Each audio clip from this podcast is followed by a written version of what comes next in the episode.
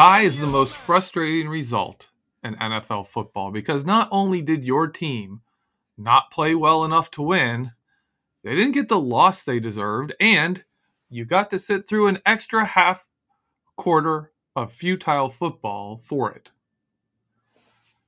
I'm your host, Geoffrey Benedict. Welcome to the cutting room floor. We're all frustrated and annoyed at this last game's result. But I'm here to tell you that the Steelers at 5 3 and 1 are far from a disappointment. In fact, looking at the film, looking at the numbers, looking at the stats, they're all practically a miracle. I'm going to start with some uh, numbers from my snap count article this week. My snap count article is published at behindthesteelcurtain.com the morning after every Steeler game. It's usually out there before lunchtime. So feel free to look for that. It's a it's a good article where we dig into who was playing and uh, I, I I jump into analyzing a bit too. It's a good it's a good article. A lot of good stuff I get to put in there. I'm going to start with some numbers from that article, and these are all before yes uh, before the game on Sunday. This is right? Before this tie. Before then, in any game that J.C. Hassenauer played 15 or more snaps, the Steelers were 1 and 4. Outside of that, they were 15 and 3. It, in games where James Washington plays 80% or more of the snaps of on offense, the Steelers are 1 and 8. They're 34, 13 and 1 when he doesn't play 80% or more. Since 2018, if Joe Haden misses half a game or more, the Steelers were 0 and 4. And this season, when TJ Watt is healthy and playing most of the game, the Steelers are 5 and 1. When he missed a significant chunk, they were 0 and 2. All of those things happened on Sunday. JC Hassenauer played half the game. James Washington played over 80% of snaps. Joe Haden missed almost the entire game, and TJ Watt missed like two thirds of the game. And the Steelers managed a tie with Mason Rudolph at quarterback. That's impressive. When you look at the players that were left on the field, when you look at the players who were injured, when you look at the players that just haven't been there this season, and you look at this result, it kind of changes the angle where you look at it and you say, okay, well, maybe, you know, maybe this was just a game that we should have lost. And the Steelers managed to tie it, right? They managed to tie a game where everything else said, yep, this is that game you lose, even to Detroit, even to the Lions. Or maybe it's any other team would have beaten the Steelers with all of these things going on and the Steelers playing poorly, but the Lions managed to still not win this game. You can look at it either way. The Steelers are fortunate to come out of that game with a tie just based on who was playing. But really it's not just this tie. This is a this is a conversation I've been I've been building towards for several weeks. I've been waiting for the Steelers to prove me wrong. It's not happened. And so I was kind of thinking this is the week I'm going to break this out. I was expecting to break out this argument and talk about this topic after a win this week, but I'm I'm breaking it out after a tie. The Steelers are fortunate to have 5 wins. Fortunate from a perspective of looking at the talent on the field. Let's look at the roster.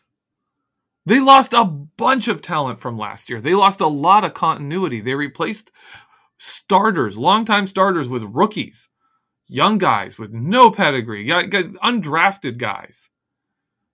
And then in the offseason, they lost more players in the during training camp and during preseason, they lost more players from that already depleted roster Then they started the season.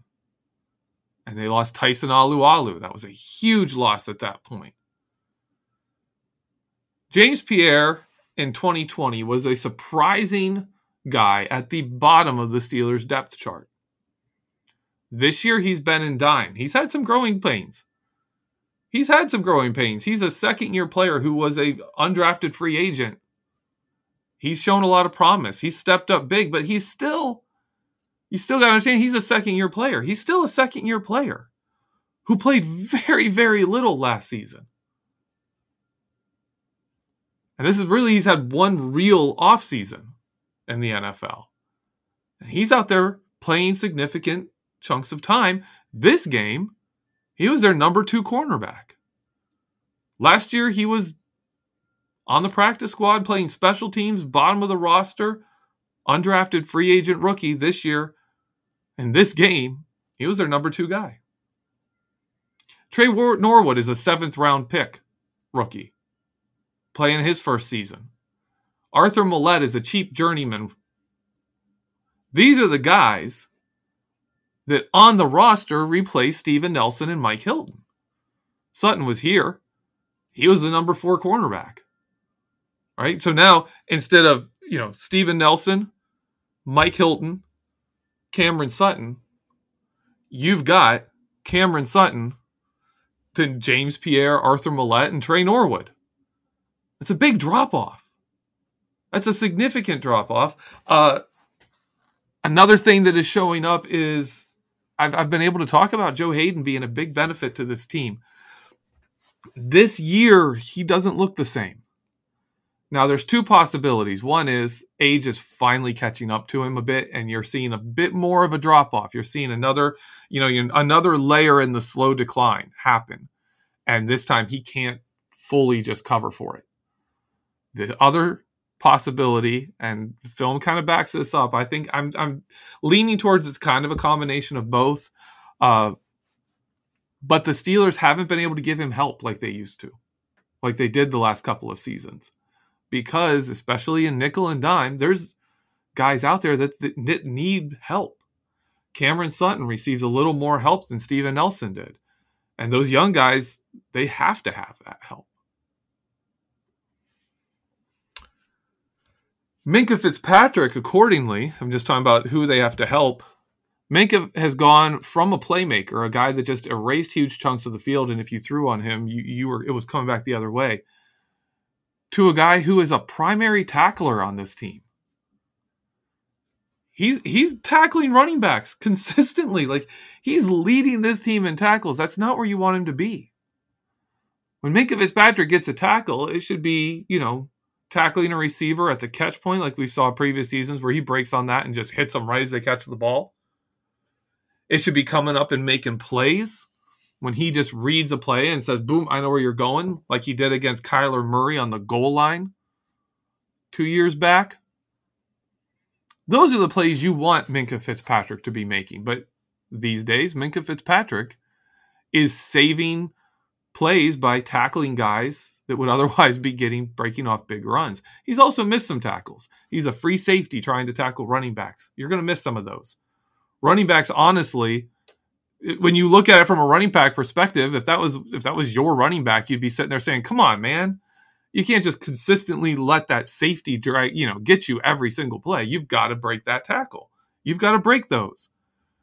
We all remember Jerome Bettis when he got loose in the secondary, man. He was breaking the first guy that got to him. If we face that kind of running back with this defense right now, oh gosh, that'd be bad. That would be bad.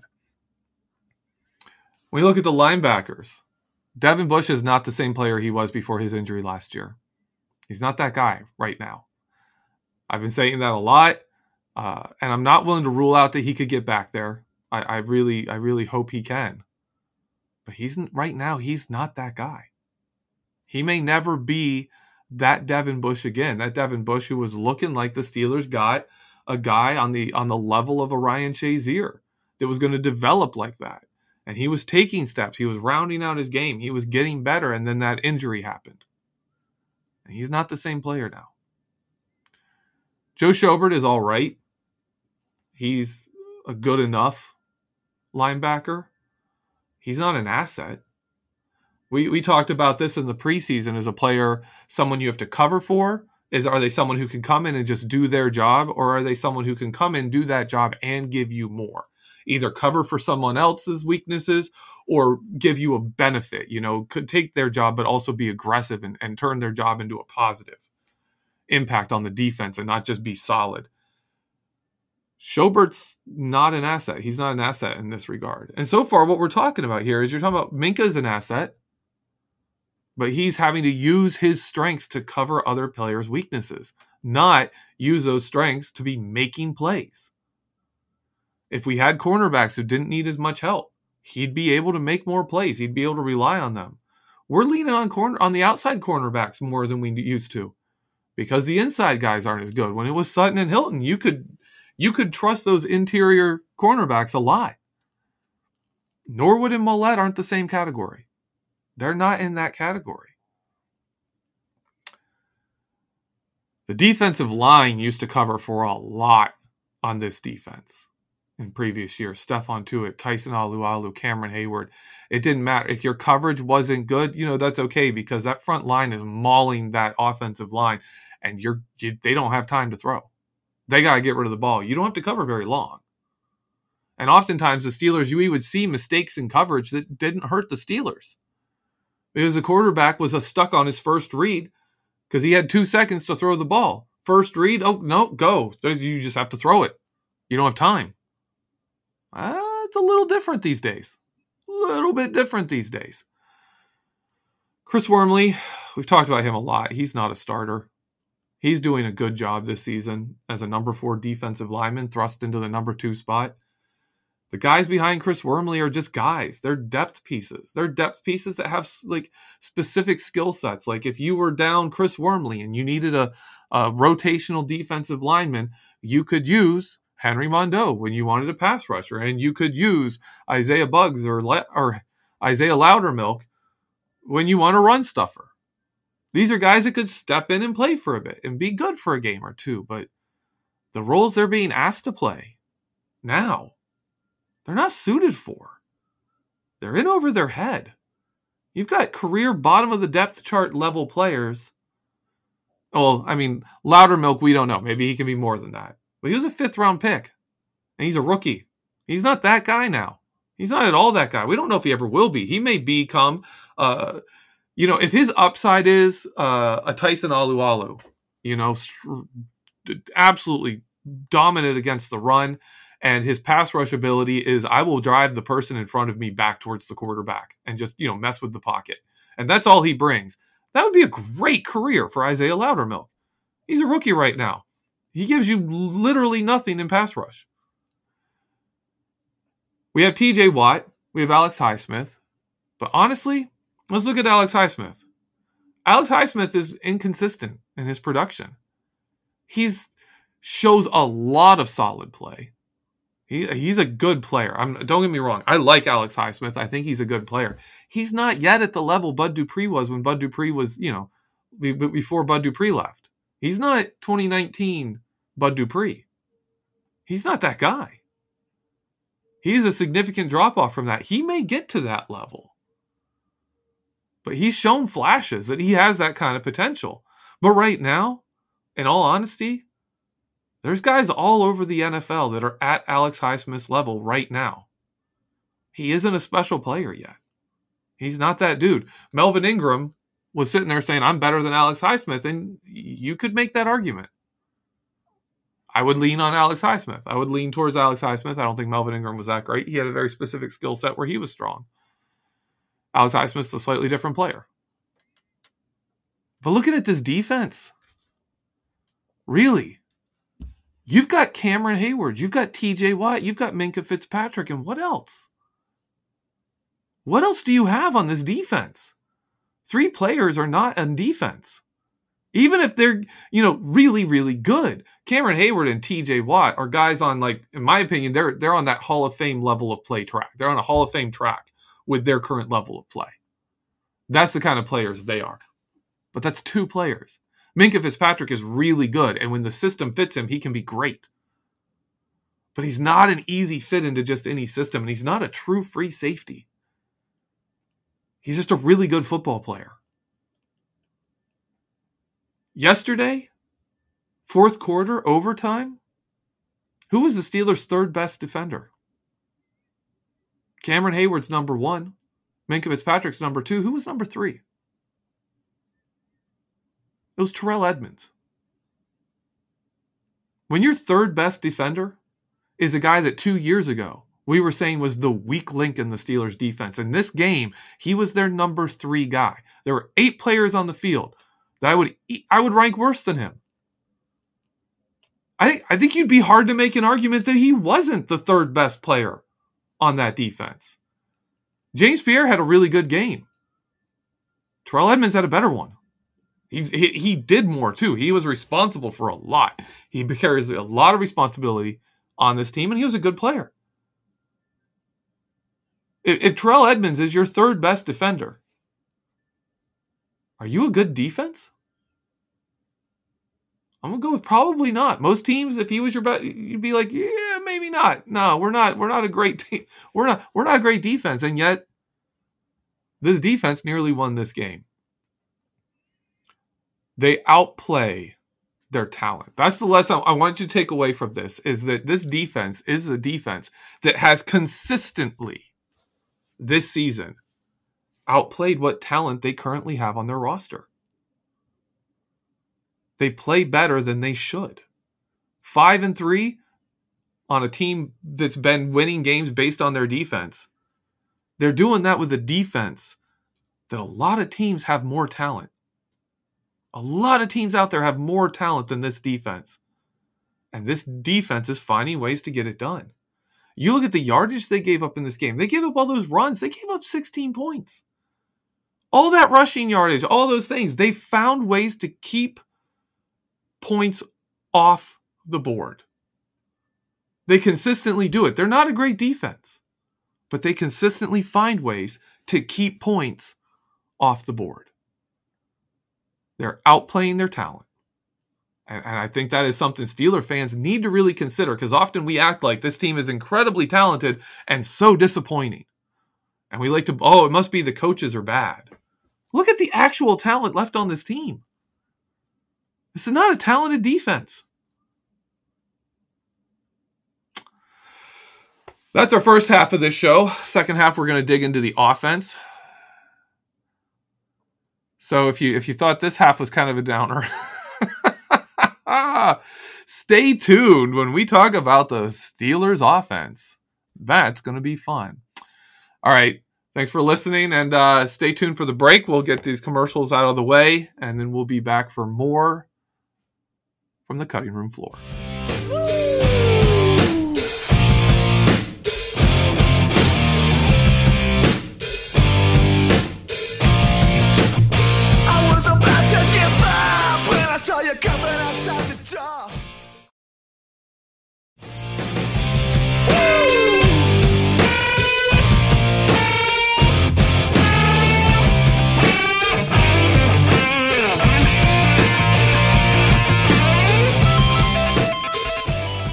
Welcome back, Steeler fans. I'm Geoffrey Benedict. This is the cutting room floor. Cutting room floor, as always, is brought to you by Behind the Steel Curtain and their network of podcasts. If you're not listening to a whole bunch of our podcasts, you're missing out. Uh, if you haven't gone on one of the evenings when we uh, when we do live YouTube shows, those are great. They're on YouTube and Facebook. They're live. That's a fun time great community in the live chat talking. Uh, there there are times I do our you know know your enemy show I do with Michael Beck where I catch myself looking down and reading the uh, the live chat from the YouTube channel, and, and I'll I'll be thinking about that and I'll be getting into my head and I'm thinking about a conversation there and all of a sudden I realize wait wait wait I've got you know my my questions coming up next. I gotta I gotta have something intelligent to ask this guest that we have on the show Oh, it's fun, but it's a great time. You should be there. You should be checking it out. Uh, also, check out behindthesteelcurtain.com. You find my articles, my film rooms. Uh, it's it's been a difficult season, I can tell you, doing film rooms. NFL Game Pass, if you don't know, it has changed their format. It's a mess, and that's like the only way you can get all 22 film from the NFL legally. It's legally the only way you can get it, and uh, it's an absolute mess this season. But still putting out content, still doing our best. There's a lot of people out there all dealing with the same problems. It's a it's a level playing field for all the different guys trying to break down film around the NFL. So we're making do and putting out some good stuff. So check out behindthesteelcurtain.com. Check out the other podcasts on our network. Get your Steelers stuff. You know, get your get the best Steelers coverage you're going to get with a local feel from people who are passionate about this team. First half of the show, we talked about the defense and we talked about the Steelers and how, really, in my opinion, when you look at the film and you look at the talent that is left on this team, the Steelers are outplaying their talent right now. That's on defense. We're going to look at the offense. The offense, statistically, has been a major disappointment this year. Major disappointment. Like, we are one of the worst offenses in the NFL. We're 26th in yards per attempt in the passing game, net yards per attempt. We're 27th in rushing, 24th in points per drive, 25th in yards per drive. Overall, we're the we rank 26th in points scored. I said in the first half, the, the Steelers' defense is finding ways to keep points off the board. The Steelers' defense right now is 28th in yards per rush allowed. Yards per rush, they are 28th. One of the worst run defending teams in the league. They don't get interceptions, and they're actually giving up more yards per attempt than the Steelers' passing game is getting. And yet they are eighth in total points allowed, seventh. If you go by per drive, they are seventh in the NFL in points allowed per drive. That's good. That was really good. They're a, they're they're basically in scoring defense. They're a top ten defense, and everything else they're not. They just find ways to keep points off the board. The offense, the offense scores exactly as much as it looks like they should. If you look at their execution, you look at their stats, they do. But I want to go beyond that. I want to. I don't want to just talk about the points scored and things because it's easy. It's easy to look at one or two players. It's easy to say, "Oh, that's Ben Roethlisberger. Oh, that's Mason Rudolph's fault," or "Oh, that's that's Coach Matt Canada's fault." You know, it's easy to do that. So I want to do a little. I want to do a little uh, comparison here. I want to look at the Steelers' offense and the talent they have versus what the Browns had. Bef- we'll go before the Odell Beckham Jr. trade, right?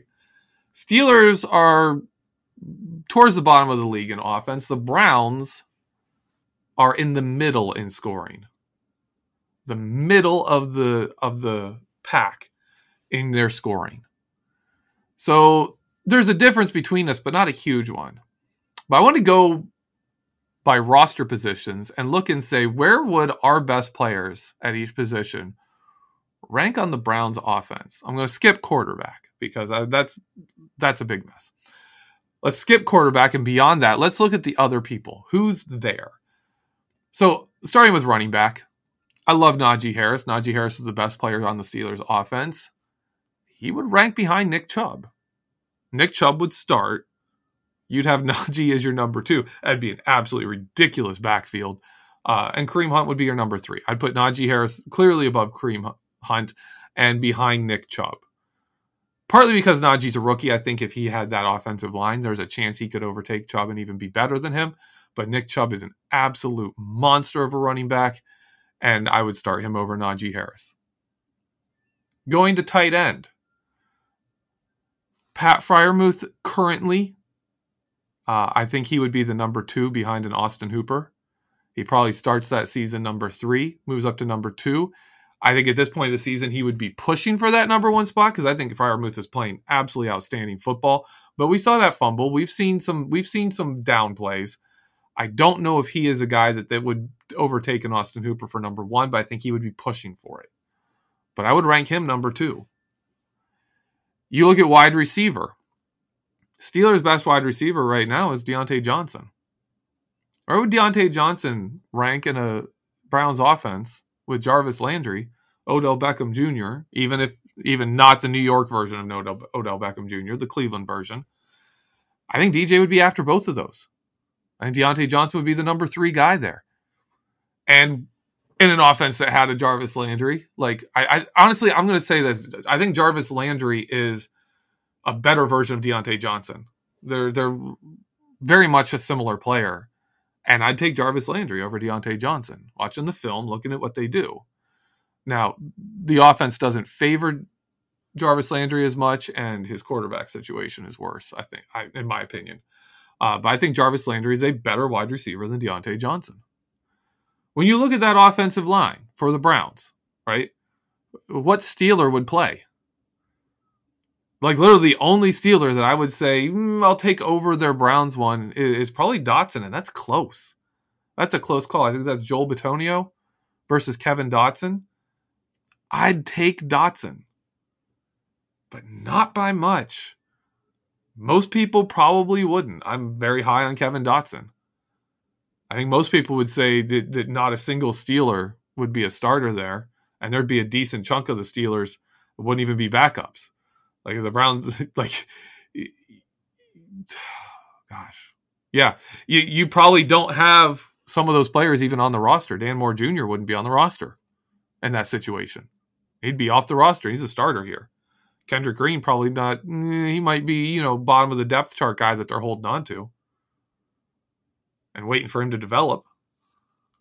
The Steelers' offensive line, their skill positions, all across the board, you look at what Cleveland has and you'd say, okay, yeah, all across the board, I think their offense, outside of quarterback, is better than the Steelers, talent wise. Just the talent and production and, and their the, what they've done in their career, what they put on film, their ability to make a difference in an offense, I I would take almost all of Cleveland's players over Pittsburgh's at each position.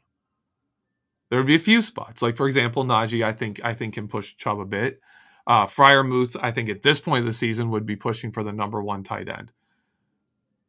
Maybe maybe Kevin Dotson, and that's it.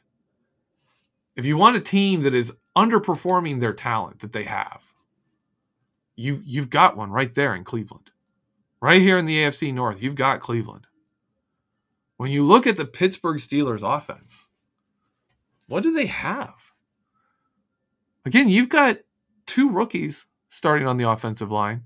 You've got Trai Turner, who I mean, the hype for him was maybe he can get back to playing more like he did six years ago instead of being the guy he was. And you know what? He has. He's gotten. He's been solid for us. He's not a really good offensive lineman anymore. He's solid now. You get him. I mean, really, he he's Ramon Foster. You know, a few years ago, Ramon Foster, not not very last season where his play was clearly slipping, but like a year or two before that, that's that's Trai Turner right now. He's he's Ramon Foster. Kendrick Green is showing promise, showing potential. He's not there yet. He's not the guy you want starting at center he's probably going to be in the future. I think I, I think he's showing some good growth, and I think you think he's showing promise for the future. But he's not that guy. Chukwuma Okorafor, he's he's a he's a good swing tackle. If he's your swing tackle, hey, you know that's a good one to have. He's not the starter you want. Dan Moore Jr. is man, he he he goes between dang, he's a good run blocker to oh my gosh, what is he doing out there? You know, like Marcus Gilbert before before Munchak came. That's where Dan Moore Jr. is. He's he's Marcus Gilbert before Mike Munchak showed up. And you're just like, okay, there's there's places where you're really good, and there's places where man, we we got to get something better. With Kevin Dotson out, this offense was in bad shape. When Joe Haeg left the field, the Pittsburgh Steelers had their backup center and their swing tackle playing guard. And guard has been the best spot on this line. The Steelers' offensive line has been led by their two guards this season.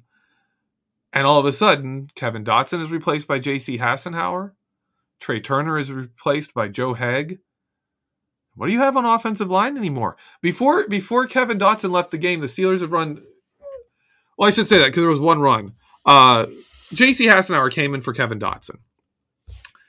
His he came in right before the uh, the run by Najee Harris. It was a touchdown that was called back by a, for a hold uh, by Dan Moore Jr.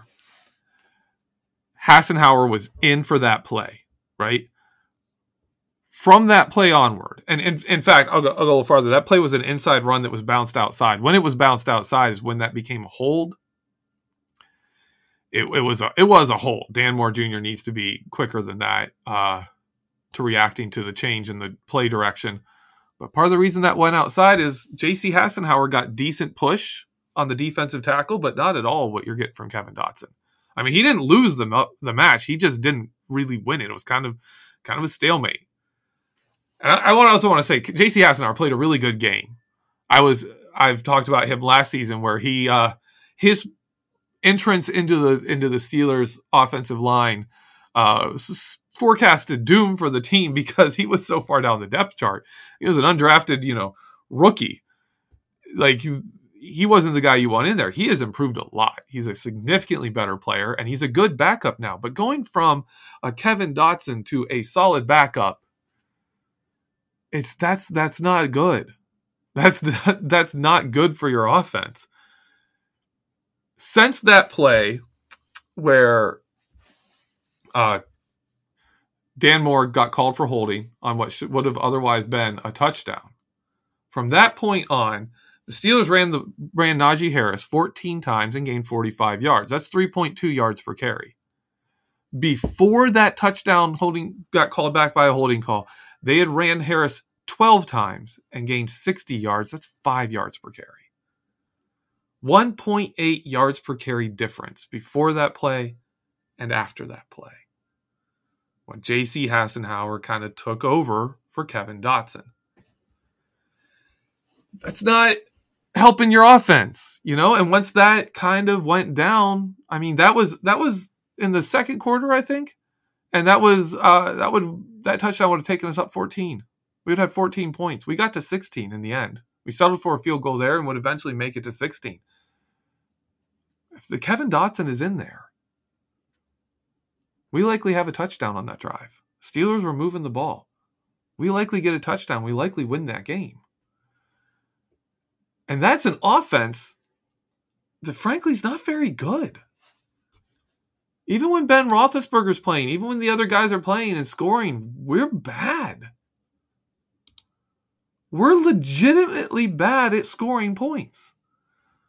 To the point that we're we're right now relying on Pat Freiermuth to make ridiculous catches in the end zone in order to score points and score touchdowns. It's not a good offense. And the results are showing it. My thoughts on this team are that both on offense and defense, they're they're not very good.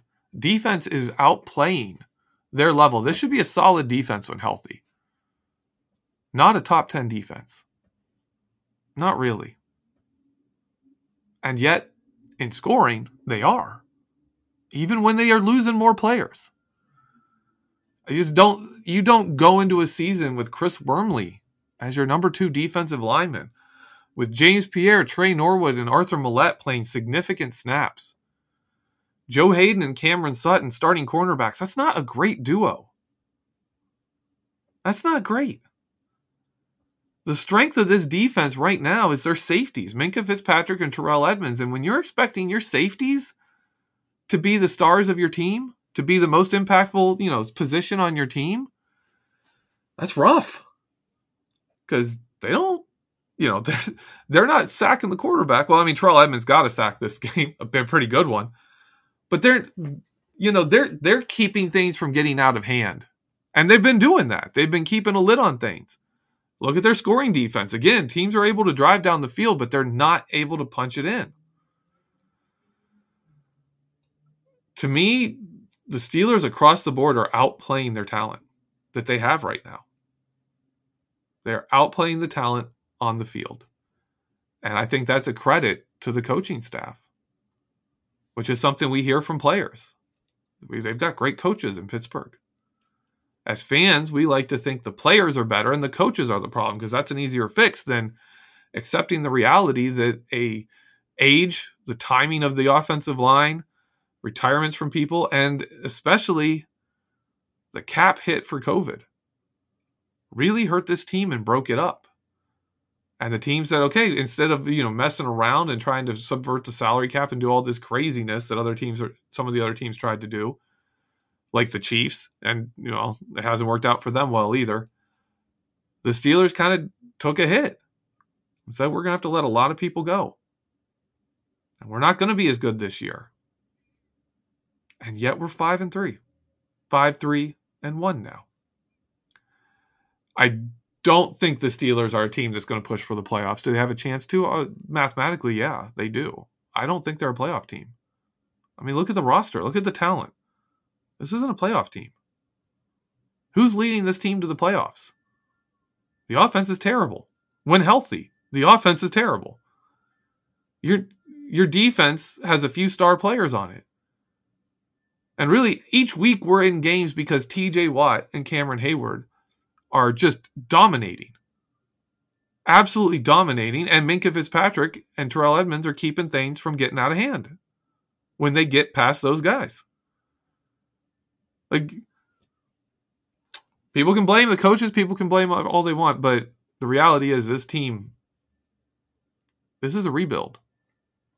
This is how the Steelers rebuild.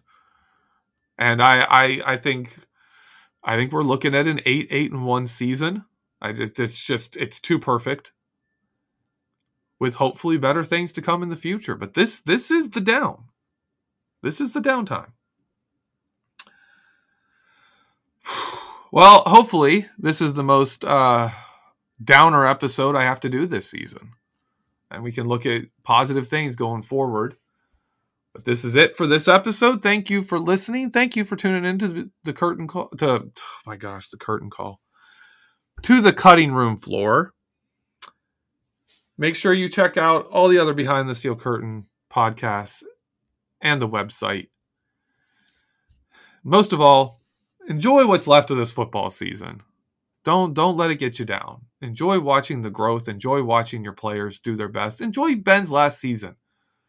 He's having really a, a really good last season where he is proving a lot of doubters wrong about his his character, about his work ethic, his ability to to learn and do different things, and his willingness to, you know, take hits to to make plays.